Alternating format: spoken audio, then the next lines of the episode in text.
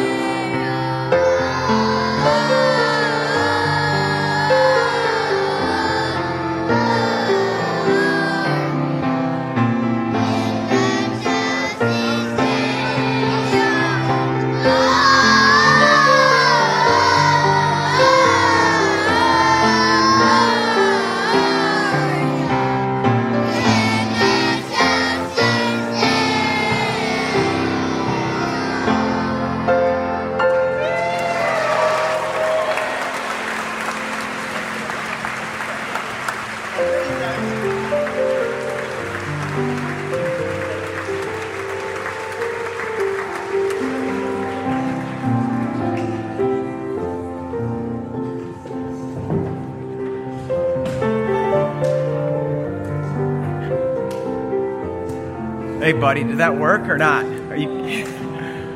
This little guy is crying his eyes out, so because uh, he wanted to be a part of the choir, so we made him a part of the choir.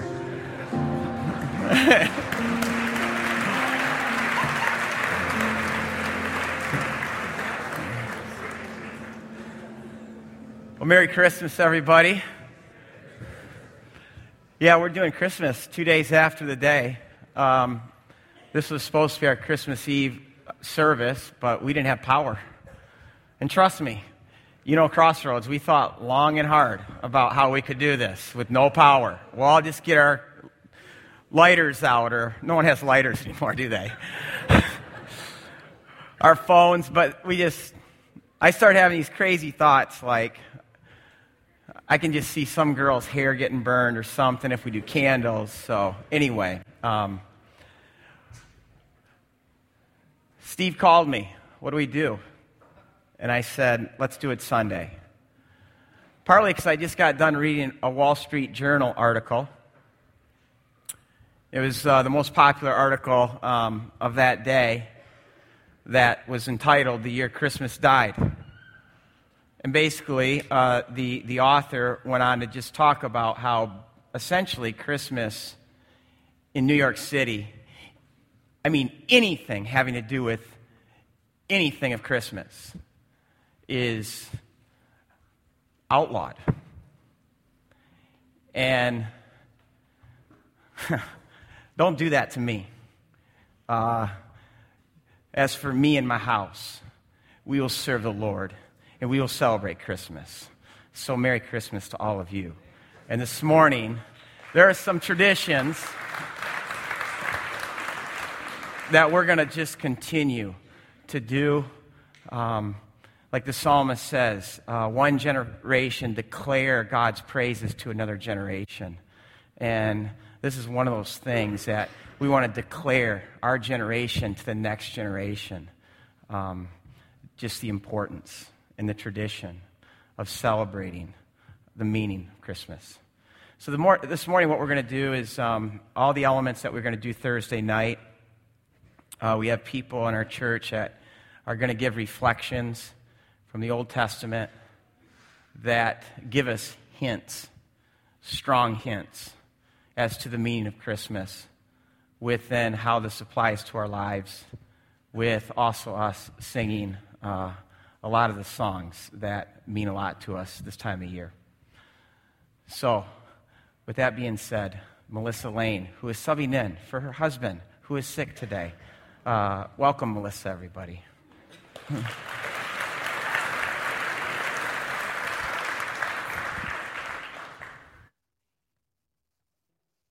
Our story begins and ends with Jesus.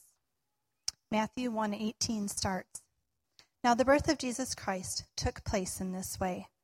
When his mother Mary had been betrothed to Joseph, they came together, and she was found to be a child from the Holy Spirit.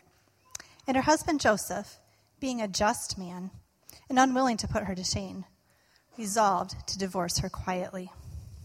But as he considered these things, behold, an angel of the Lord appeared to him in a dream, saying, Joseph, son of David, do not fear to take Mary as your wife for that which is conceived in her is from the Holy Spirit. She will bear a son, and you shall call his name Jesus, for he will save the people from their sins. From their sins. Save them from their sins. As people who have grown up in the church all of our lives, we tend to gloss over that sentence with an assumed understanding. But what does it really mean? Why does Jesus save? And from what? So we have to go all the way back to the beginning. In the beginning, God. In the beginning, God made all things through Jesus, and it was perfect.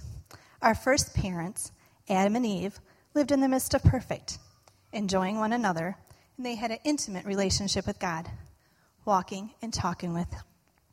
There was no shame, no guilt, no fear, only perfect love. Can you imagine a world where there was nothing wrong? There were no terrible diseases like cancer, Alzheimer's, and HIV. No fatal car accidents. No poor. No concerns. No silly holiday family squabbles. And no loneliness. This is the good news. the bad news is that it all comes crashing down in Genesis chapter 3. Perfection was destroyed when Adam and Eve chose to sin, to break God's law, to break the relationship with Him, and to take Him off the throne in their lives and put themselves there instead. In one bite, they are now ashamed of their nakedness and quickly put together a covering. Genesis 3, verse 8 says Adam and Eve hid themselves from the presence of God, hid themselves from his presence. But why? They were ashamed, they had guilt, they had fear. God calls himself to him, calls them to himself just like he normally does. But instead of enjoying an intimate walk with him, they experience a separation from God. Sin had broken the relationship, and there were real consequences. I can relate. Can you? I've done the same thing, and I've had consequences. I felt the guilt and the shame, and I've tried to hide. But God, oh, those amazing words. But God, even in the midst of punishing their sin, offers Adam and Eve a better covering. God made coverings of skin and covered both Adam and Eve. Adam and Eve's sin had a deep price removal from their perfect garden, and a now broken relationship with their Creator, their Father, their God and King. This set in motion a whole series of events for generations to come, where sin needs covering. All throughout the Old Testament, we see the need for God's covering. In Genesis 6, God washed and covered the whole earth with water because of the egregious sin. In Exodus 12, the Israelites needed to cover their doorsteps with the blood of a lamb. The blood covering offered them protection from the angel of death. Leviticus is full of specific rules and laws that govern animal sacrifices needed to cover the sins of the people.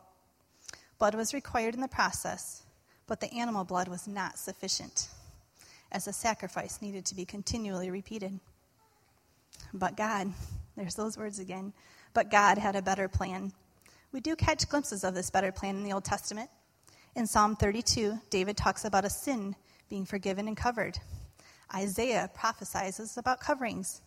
And Elijah covers the widow's boy, and he rises from the dead.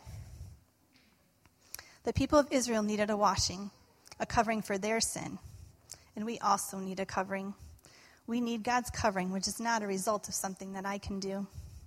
We need God's continual grace and mercy. I need God's covering.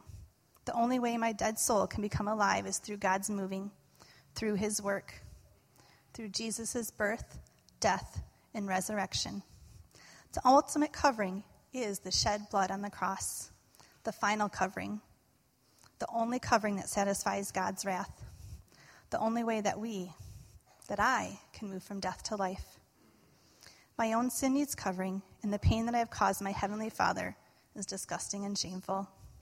There is no hope within me to rescue myself. I have no hope outside of God's ultimate plan. But God, being rich in grace and mercy, has covered my sin and looks at me through Jesus as a new creation. That is my hope. That is my joy. That is my comfort. For by grace I have been saved through faith. It is not my own doing, it is a gift from God, not a result of works so that I don't boast. I am His workmanship, created in Christ Jesus for good works, which God prepared beforehand so I should walk in them. We are sinners saved by grace and no longer slaves to fear, shame, and guilt, but are children of God.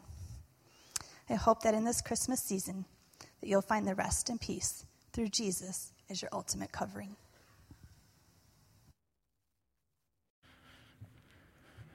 Thank you, Melissa. I got that phone call uh, late last night that one of our speakers um, couldn't make it today. So I'm a fill in. And I asked, What text do you want me to do? And they said the text assigned was Genesis 22. And I said, I can do that one. Um, this is one of my favorite stories in the whole Bible. If you know it, it's the story of Abraham that begins with these haunting words from God to Abraham Abraham, Now take your son Isaac and go to the land of Moriah and offer up Isaac as a sacrifice. I don't think you have to be a dad to feel the horror of that kind of request. Abraham, take your son. Which son? I have two sons. Your son Isaac, the son whom you love.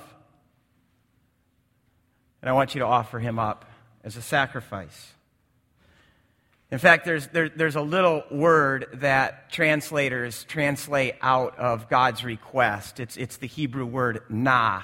Na means please. It's not the please and thank you, please. It's, it, it's this passionate please. Abraham, please take your son, your only son Isaac, and offer him as a sacrifice. And uh, I like that. Because in that please, I think we get into the pounding heart of God. He knows what He's asking with this request. And it's this passionate Abraham, please. I know this makes absolutely no sense, I, I, I, but please, could you take your son? And the story says early the next morning, Abraham sets out with his son Isaac. And now, this is where every honest person asks this question Is Abraham a monster for even considering this? And is God a monster for requesting this? Well, if you know the story, the story is kind of moving along fast, and then all of a sudden uh, you get to the verse where it says, And so the two of them walked on together. And all of a sudden the sl- story just kind of slows down, and, and, and, and it just wants you to, to, to dial in on the fact that here's a father and here's a son, and they're both walking side by side together. The son has the wood on his back, and the father has the instrument of death in, in his hands. And and there they go. And did they talk? Was there silence? And what about Abraham? What, what, what's going on in his mind? And then all of a sudden, Isaac asks the dreaded question. He says, Dad, we have the fire and we have the wood. Where's the sacrifice? Where's the lamb? And in that moment, we're in the heart of the story. In fact, not just the heart of Genesis 22, but we're in the heart of the whole biblical story. Where's the lamb? And I love Abraham's response. He simply says, Son, the Lord will provide. In fact, most literally, he says, Son, the Lord will see. In other words, I don't know. I, I, I, can't see how God's going to provide. I, I don't see the lamb. I know you don't see the lamb right now. Everything feels really dark, and, and yet I know, I know God will provide. God will see to it. And some of you are here today in that spot. You're looking at your situation or life circumstance or family relationship or a deep loss in your family or um, a big rift or uh, something going on at work or something going on with one of your kids. And you're looking at it. And some of you are even like, I can't see right now how this is going to work out. Abraham should inspire us. But God will provide. God will work this out. God has it. And this is what got Abraham up the mountain that day. Abraham was probably wrestling the way the psalmist wrestled in Psalm 13 when he says, How long, O Lord, will you forget me? Forever? How long must I wrestle with my thoughts? Day after day have sorrow in my heart. How long will my enemy triumph over me? Look on me, God, and answer me. For I am poor, I am needy. and my enemy is triumphing over me. But I will trust in your unfailing love. My heart rejoices in your salvation. I sing the Lord's praise because, God, you've been good to me. You've been good to me. And I hear Abraham praying that. You've been good to me. You've been good to me. You will provide. In fact, uh, this is the first time where love is used in the Bible. And love is connected to exactly what God did provide. Because the first time love is used, it's referred to Abraham the son who you love, I want you to offer him as a sacrifice. And the rabbis say if you want to know the true definition of a word, just look where that word was first used in Scripture and you'll get the purest definition of that word. And so, if that's true, the, the, the most purest definition of the word love is a father who's willing to give up his son. And see, that's what God did provide. On this day, he provided a lamb, but this lamb that he provided only pointed to 2,000 years later, 2,000 years ago, when, when God provided the lamb to end all lambs. His son, who came to the world, was born, who grew up, and one day God said to him, Son, are you ready? And the son said, Not my will, but your will be done. And that day, God took him to this exact hill, this hill that had become special to the story, where God had at one time built his house, where God's people, day after day, year after year, generation after generation, came to draw near to God, but they came there with their lamb. And now God took his lamb, put the wood on his back,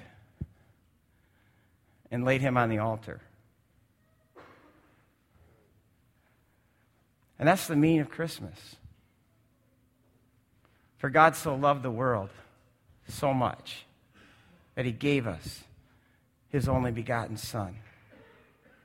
That whoever would trust him, trust him,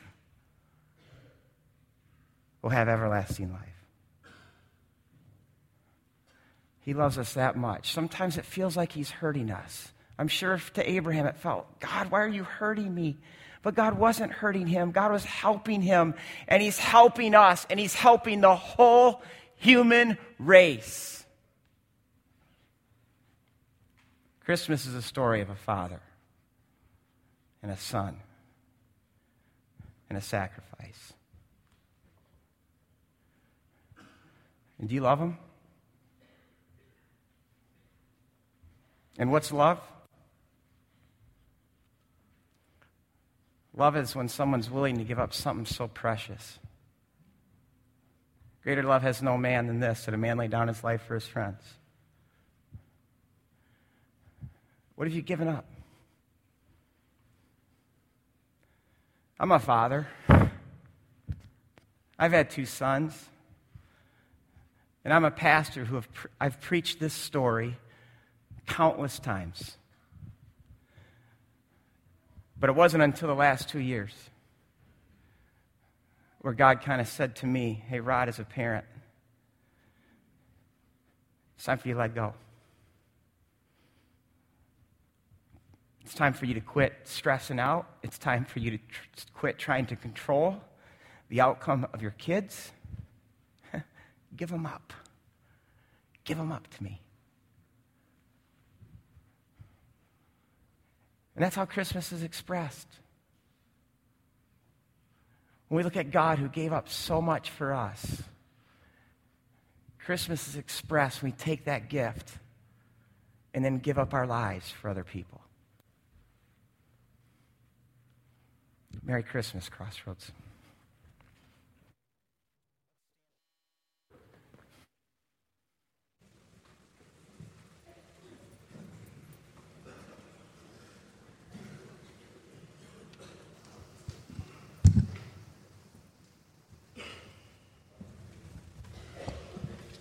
You know, when uh, we were praying into this gathering and uh, singing some of these songs, they came so familiar for me. Uh, many of you maybe have sung these before, uh, but it was amazing to me as we as we read over them again and again how pieces of these truths, all these things that point to Jesus, that um, as a covering, as God providing through Him, are just kind of they're all woven in and out of these songs. So I just want to encourage you that as we sing them, as they're familiar, that you just really uh, key in on the words. This next one is a great example. The last verse says this it says, Be near me, Lord Jesus. I ask thee to stay close by me forever and love me, I pray.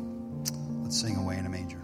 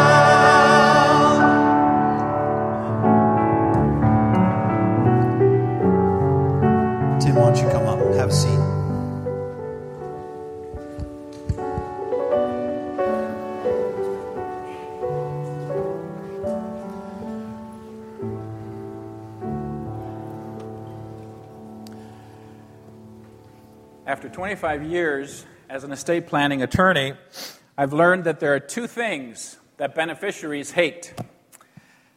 They hate having to wait to get their money, and the second is like unto it they hate having to pay lawyers to help them get it. Now, that's just human nature. The Israelites were really not much different. See, they've been promised an inheritance. It's a land flowing with milk and honey. But it's been a year, and they find themselves wandering in circles in the wilderness, and they're getting frustrated.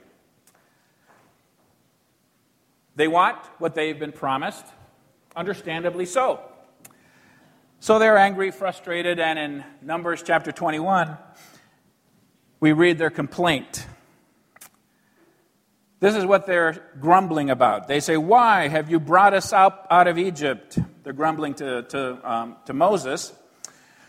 Why have you brought us up to die in the wilderness? For there is no food and no water, and we loathe the worthless food. Okay, notice the contradiction there? what they're upset about? No food, and we hate the loathsome food. See, they've been getting food every day. God graciously has been pro- providing them sweet bread that lands at their doorstep every morning, and they're just sick of it. It's not that they don't have food, they don't like the food they got. What they have their heart set on is milk and honey and they're not getting it. So they're mad. Now, God's response is frankly shocking. See, because God doesn't comfort them, He doesn't pat them on the head, reassure them, or commiserate with them. Instead, He sends poisonous snakes to bite them. Now, that's offensive. All right? Just admitting that is an offensive story. Now, it's offensive for us because we've grown up having been taught that God is a gracious, kind, safe deity who kind of plays by our rules, whose main desire at the end of each day is to be able to write in his journal, a good time was had by one and all.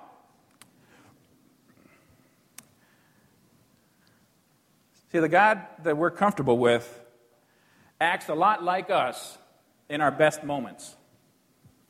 Except the problem is that God doesn't really exist. The God of the Bible, the, the true and the living God, is the creator of the heavens and the earth, and he establishes the rules. See, the true God is the writer, director, producer of the grand epic, which means history is his story, not ours. Which means that we exist not to tell our own creative stories, but for God to tell his story through us. Now, all good writers like to throw a twist into the narrative, and God, the great author, is no exception. So, what's happening now? The Israelites are getting bitten, many die.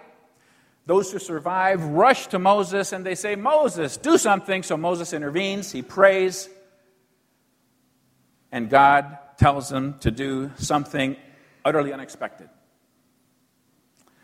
This is what God says Make a fiery serpent set it on a pole, and everyone who is bitten, when he sees it, will live. Moses does. He makes a bronze replica, puts it on a pole, and every Israelite who looks up at it is healed and lives. So, what is so startling about this story is that the very God who renders the judgment and creates the instruments of judgment, trans- transforms the instrument of judgment into an instrument of life. It's kind of like training ISIS warriors to defeat America and then turning them into those that protect and defend her. It's very, very strange indeed. Thousands of years later, Jesus will refer to this incident in a conversation with a Jewish scholar named Nicodemus. Now, this scholar just cannot bring himself to believe Jesus' claims to be the Messiah, much less God. So, in the face of this man's incredulity, Jesus says, As Moses lifted up the serpent in the wilderness, so must the Son of Man be lifted up, that whoever believes in him will have eternal life. Now, that statement is as offensive to this paragon of Jewish morality as that Old Testament story is to us. See, we, like Nicodemus, have been taught, or at least many of us have been taught, that being righteous has to do with avoiding certain bad activities. When I grew up, there were five don't drink, don't smoke, don't gamble, don't go to movies, and God forbid, don't dance.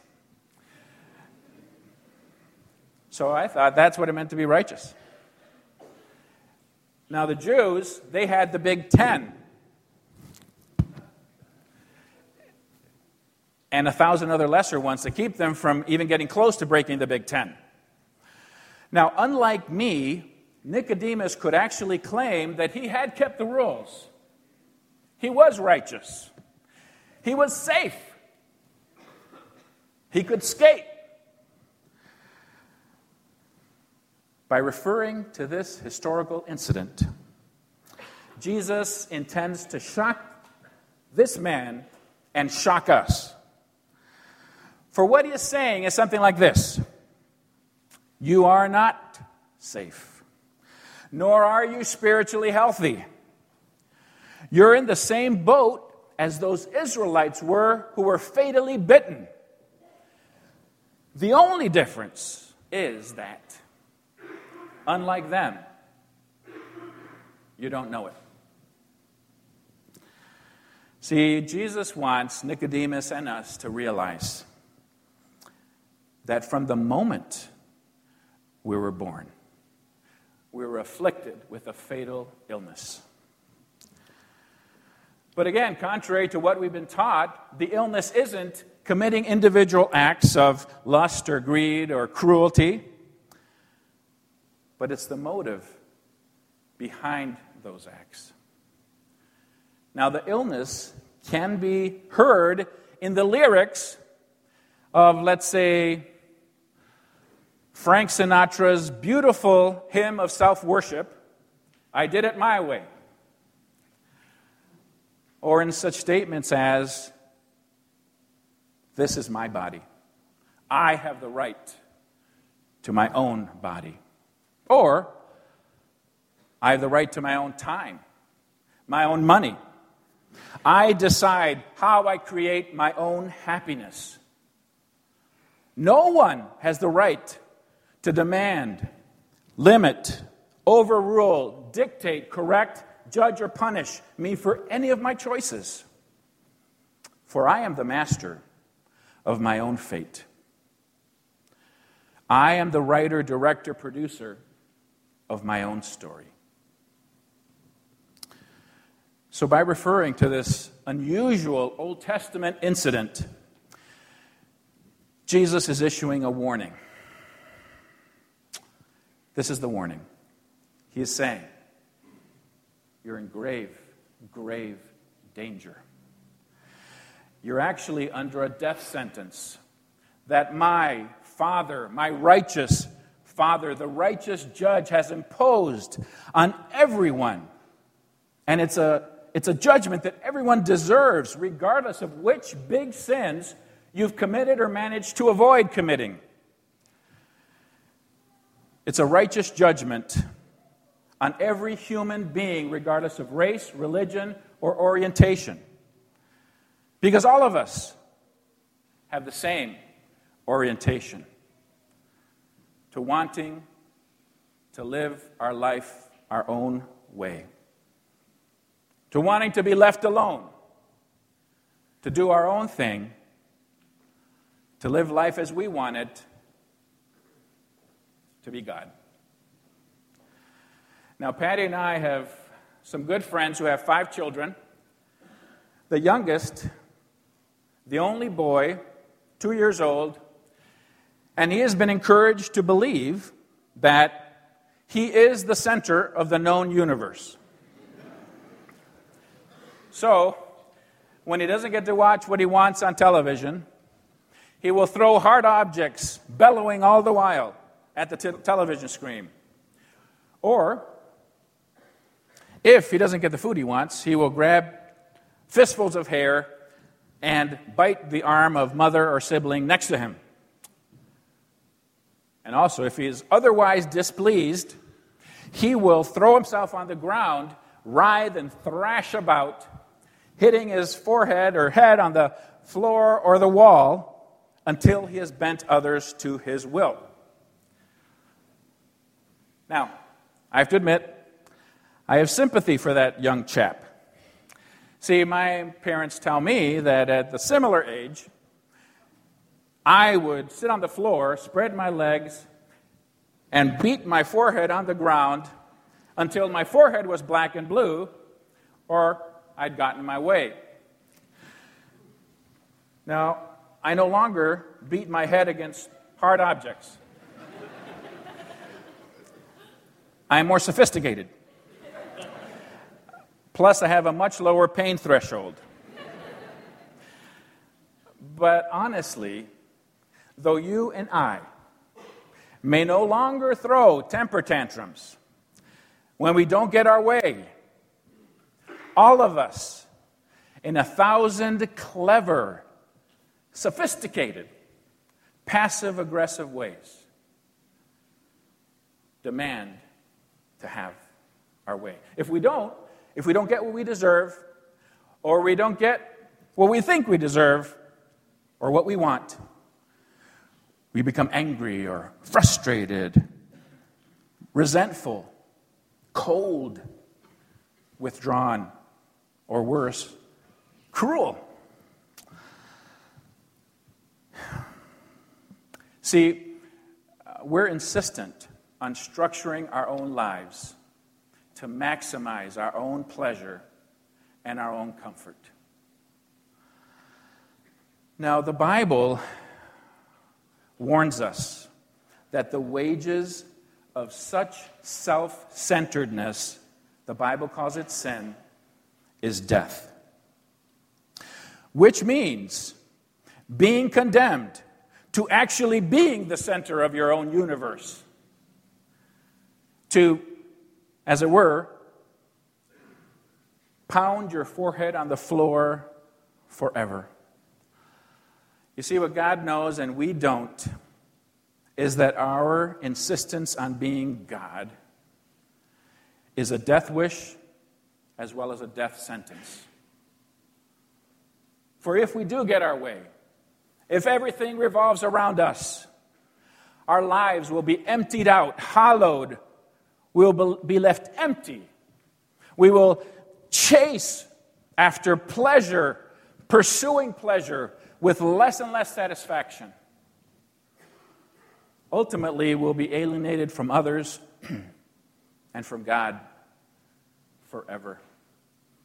And that's hell. But the great good news is that the God who sends the poisonous snakes to impose the death sentence is the God who offers his own son to bear the sentence for us. He is the God who transforms the instrument of judgment into an instrument of healing and life. God's Son dies in order that we might live. Now, there are teachers today, popular, influential, who proclaim that what I have just said is a scandalous slander against the character of God.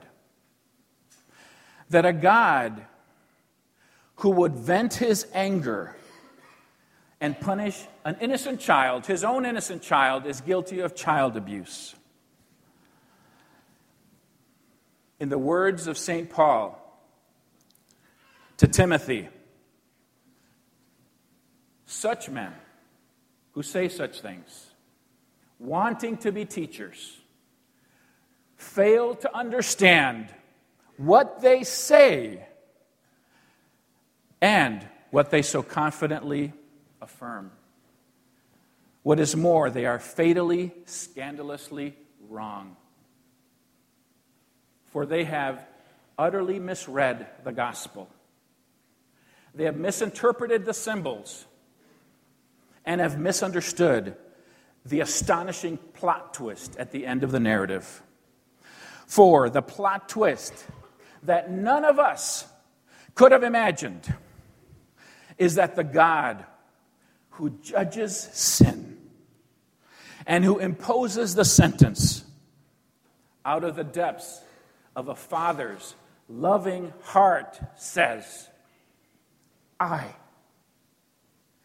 in my son, will receive the judgment for you. You see, the good news is that the holy God who judges the world is also the Holy Father who loves the world so much so that he sacrifices himself in his Son. That all who acknowledge their disease and put their confidence in him can have the illness, the disease at the core of their being healed.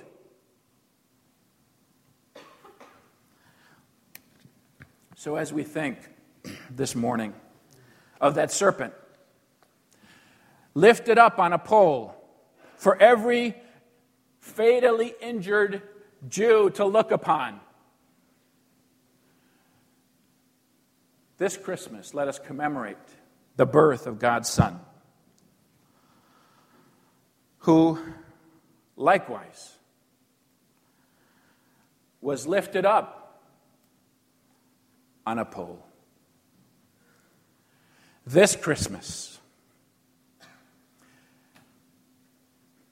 with Isaiah, let us say, We have lifted up our eyes. We have beheld the King in his beauty. And we are no longer fatally sick. For our iniquities, all of them, all of our sin has been forgiven. Behold, the Father's love for you. Behold the Father's love for you. Behold the Father's love for you. The Lamb of God that takes away the sin of the world. The Lamb of God who heals all our diseases.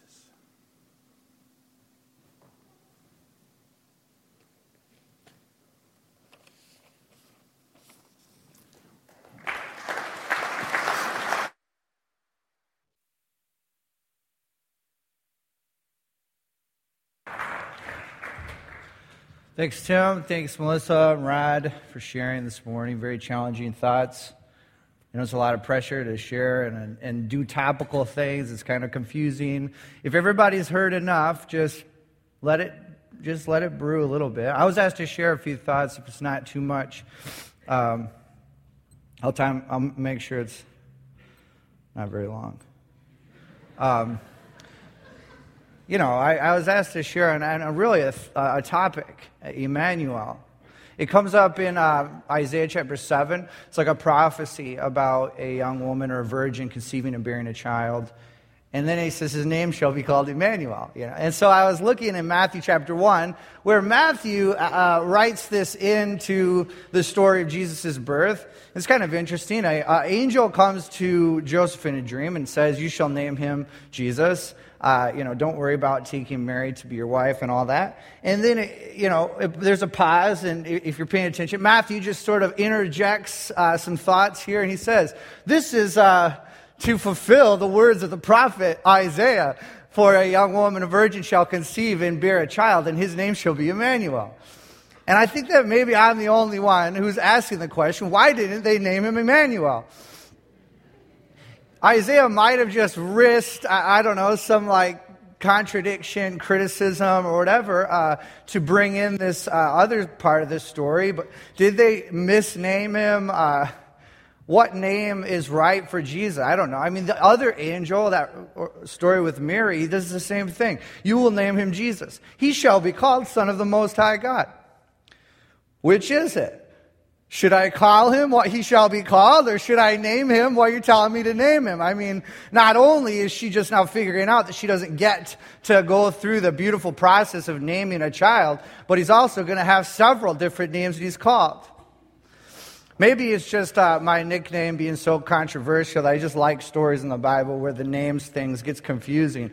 Uh, or maybe it's just because I kind of want uh, this Emmanuel name to just not be a part of the Christmas story subconsciously. It pesters me. It's the only name, title of Jesus that I look at and I just think, I don't know. I mean, he's not here. He's not, it means God with us. Why didn't they name him God who would be with us for just a little while? I've grown up my entire life, Christmas every year. I'm a pastor's son. I'm in the church. We're doing Christmas stuff. And there are so many people that come for Christmas services, or there's so many family members that come to town for Christmas. Everybody's there. Uh, it's people you would never see throughout the year show up for Christmas. And it's kind of weird because the only person that doesn't show up is Jesus. He's so powerful. You'd think that there would be just one or two times where he would show up for Christmas, you know, and actually celebrate. Uh, but it never happens. It's kind of menacing to me. Emmanuel. Uh, a lot's at stake, you know, if we just start to erase this. I mean, even in our faith, if you start to say uh, God, you know, isn't really with us, then what do you have? I mean, a, a religion that's just morals or, or, good ideas or things that we ought to that we think we ought to do to help humanity or something. In other words, uh, if you have a, a, a, no Jesus Christmas, I mean, you're you're not just risking. Uh, missing the meaning of Christmas or, or whatever. You're risking a life that's just uh, left with just your own strength and your own uh, ability to, to navigate through uh, life as to what we're supposed to do. And really, we all know that's kind of just the luck of the draw. I mean, if we start having philosophical debates about who should do what, it really breaks down quickly. God with us is a central theme to our faith. Even if you're not a Christian, God with us still, I think, is a very important thing for us to uh, figure out and for us to uh, come to grips with. How many people have heard someone in the world, who, I don't care if they're Christian, just say, no, no God in this situation. I, uh, where is he? I, I, have, I've experienced pain. Nope. There, there could be no God. I can't, how could a God be around and me experience this pain? I have no God with me. I have an argument also that I think, even in the nature of all humans, is a desire to be with God. It goes as follows at the beginning of the Bible is a uh, rendition of, of, of, the creation of everything. Uh, Melissa shared uh, and Rod from Genesis, the Genesis. The first chapter of Genesis, is, it, in the first verse, is In the beginning, God created the heavens and the earth. In the 26th verse, it says, And then God said, Let us make man in our image and in our likeness. I get the image part. We all pretty much look alike uh, hands and faces and arms and whatnot. But what's the likeness? You got to ask that question. It's not all of the likeness of God. I, I, don't have all of the likeness. I mean, even Adam and Eve didn't have the knowledge of good and evil. What, but what likeness did he make in them? I find a clue in a very famous verse in John chapter 1 and verse 1. You guys probably know. In the beginning was the Word, and the Word was with God, and the Word was God. So that's a fancy word for Jesus. In the, and in the beginning was Jesus. Back when God was saying, let's make man in our image, in our light. In the beginning was Jesus, and Jesus was with God, and God said, let us make man in our likeness. There's a with God likeness that I think is put on the, the, human, the nature of humanity. It's no surprise, and if you if you get if you buy that, okay, that's my I'm selling that. If you buy that, there's no surprise that in chapter two, verse 18, God says it's not good for man to be alone. Not because he needs a wife, because he was made to be with God, and he's not with God, he's alone. He illustrates this by bringing companion. He brings the animals, the animals, it doesn't fix it. He fashions the woman from the man, the, she doesn't fix it. She makes his life worse. if being near God, with God, is the key, after she comes in, they're farther away from God than they were. What an incompetent solution that would be from God. She even has a likeness problem too. Remember what the snake said to her If you eat this fruit, you will be like God. There's a frustrated likeness that isn't being fulfilled that she was willing to buy. Chapter 5 picks up and says, uh, God made man in his likeness, and then man knew his wife and conceived and bore a son in their likeness. And then through them becomes a new likeness that's uh, imparted to anybody that was born by a man and a woman. So, if you're like me and you like symmetry, this uh, seems a little bit of a lopsided paradigm. You have um, God and a man making a woman, okay? And then you have a man and a woman making everybody else. And then you've got woman until Christmas. You have the final piece of this um, pattern. You've got God and a woman making man. The Apostle Paul in 1 Corinthians uh, 15, verse 46 says that Jesus is the last Adam and the second man. Emmanuel. Jesus, John 1 says, the Word became flesh and was with us. Jesus put on a campaign to preach to all of us with his life and with his words that he knows that there's a gap between all of us and God. He knows that that's something that we all desire, but he wants to tell us not only is that something that we desire, but that's something that God desires. He's willing to leave where he was with God and come be with us and then say, with everything he does, I want to remove everything that's in between you and God. I want to remove all the obstacles in between you having what you were created to have.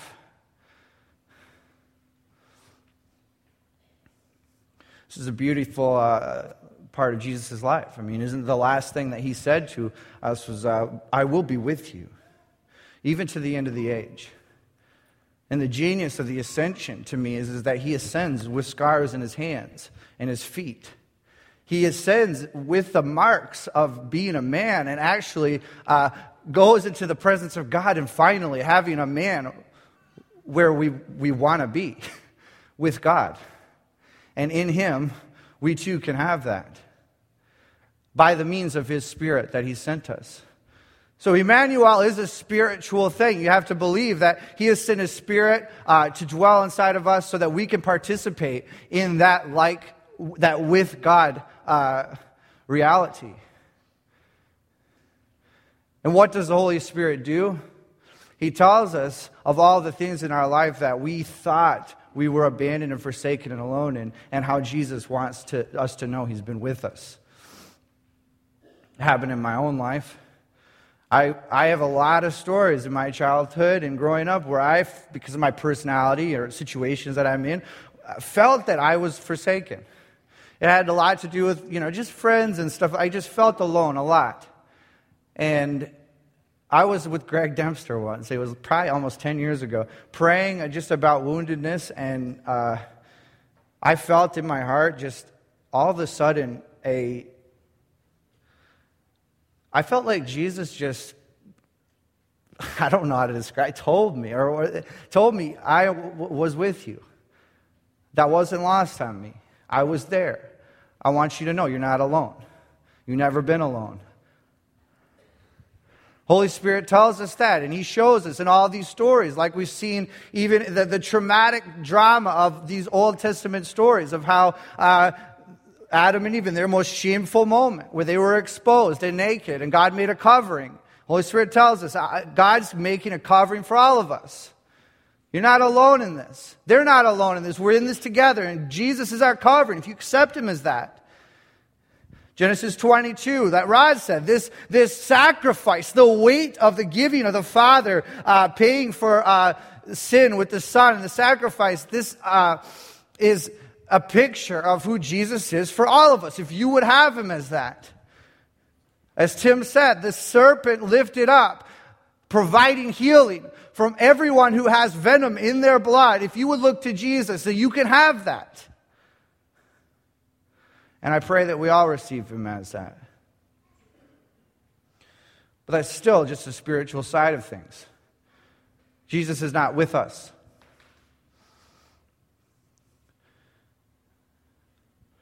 And I do believe that Jesus is coming again. And he will be here, and it will be better if he was here. It's taken a lot of deconstruction, a lot of things uh, that I had to unlearn to believe that that would be a good thing because I've been so frightened of uh, the return of the Lord my entire life.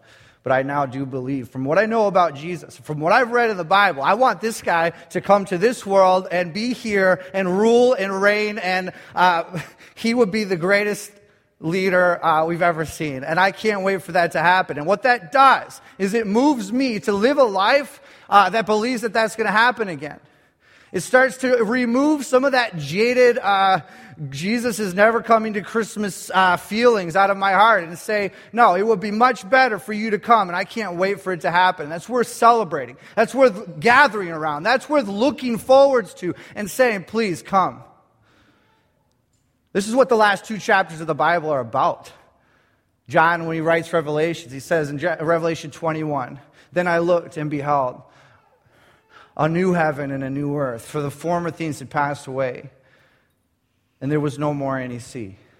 And then I saw coming from God out of heaven a new city, a holy city, a new Jerusalem. It looked like a bride adorned for her husband. And I heard a loud voice from the throne saying, Behold, Emmanuel, the dwelling place of God will now be with man, finally, with man, which you've always longed for, what you were created to be. It's going to happen. There will be no more crying. There will be no more pain, for he'll wipe away all the tears from their eyes. And I heard a voice from the throne saying, Look, I'm making everything new. May we be a people this year that carry with us the weight of the life and the death of Jesus. May we be a people that receive uh, the connection that Jesus has made to us uh, through the Holy Spirit to finally get that. But also people whose eyes are on the horizon waiting, who are characterized by those verses in Revelation 22 the Spirit and the bride say, Come. He who testifies to these things says, Behold, I'm coming quickly. Come, Lord Jesus. Amen.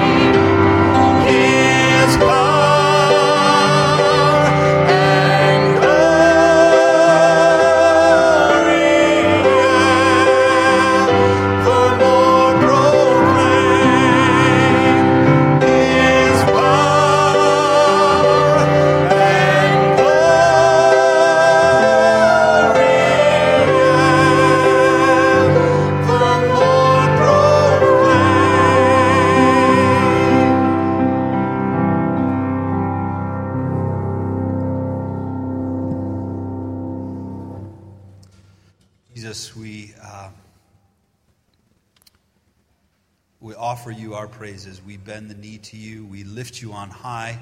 We lift our eyes to behold you today. We recognize you as, as covering, as one who washes away uh, all of the sin and the things that entangles us. It sets us free. Thank you that you are with us uh, and we can leave this place and every step you are with us. Every moment you are with us. Every moment you draw near to us. Uh, help us, God, as we seek to live our lives with our eyes fixed on you, firmly fixed on you in every moment. And uh, we long, Jesus, just to give you the honor and praise that you're due. Thank you. In Jesus' name, amen. Merry Christmas, everyone. Great worshiping with you today. I love the round. Hey, uh, next week, Sunday, uh, we will be in our new year, 2016, crazy. And we're going to have baptisms next Sunday. So if that's been something that's been on your heart, or something that just this morning, um, the reality of who Jesus is hit you, come talk to one of us. We'd love to talk to you about baptism next week. Thanks. Have a great week.